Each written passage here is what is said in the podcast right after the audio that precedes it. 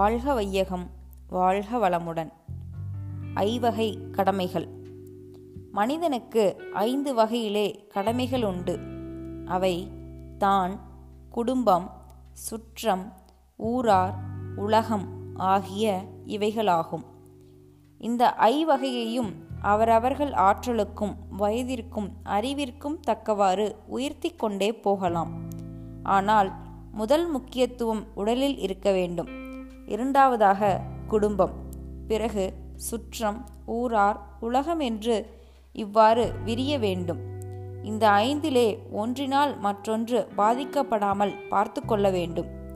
நான் சமுதாயத்திற்காக உழைக்கிறேன் என்று கூறி தன் குடும்பத்தை பராமரியாது விட்டாலோ உடல் நலத்தை சிதைத்து கொண்டாலோ சமுதாய நலனிற்கு ஒருவர் தொண்டு செய்ய முடியுமா? குடும்ப நலனும் உடல் நலனும் வீணாகி போய்விடும். ஒரு மனிதன் நல்ல முறையிலே வாழ்ந்தானேயானால் அதாவது தன் உடலையும் மனதையும் சரிவர பேணி வந்தானேயானால் சமுதாயத்திற்கு லாபமாக நன்மையாக அமையும். அவ்வாறின்றி அவன் உடல் நலம் குன்றி நோயுற்றால் சமுதாயம்தானே அதற்கு ஈடு செய்ய வேண்டும். அப்பொழுது சமுதாயத்திற்கு இருவிதத்திலும் நஷ்டமாக வந்தடையும். முதலாவதாக அவனால் கிடைக்கக்கூடிய லாபம் போய்விட்டது இரண்டாவதாக அவனால் செலவும் இழப்பும் உண்டாகின்றன.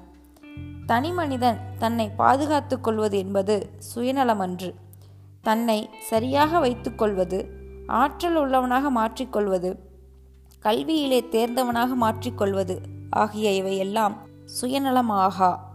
தான் வாழக்கூடிய இந்த சமுதாயத்திற்கு நல்ல பிரஜையாக நல்ல தொண்டனாக வரவேண்டும் என்ற அடிப்படையிலேதான் ஒரு மனிதனுடைய நலம்.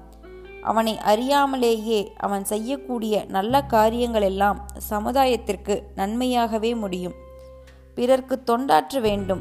பிறர் படும் துன்பத்தை நீக்கி துணை புரிய வேண்டும் என்ற வகையிலே தனி மனிதனுடைய தொண்டாற்றும் நிலை சமுதாய வளத்தையே பெருக்கச் செய்யும். தந்தை வேதாத்ரி மகரிஷி.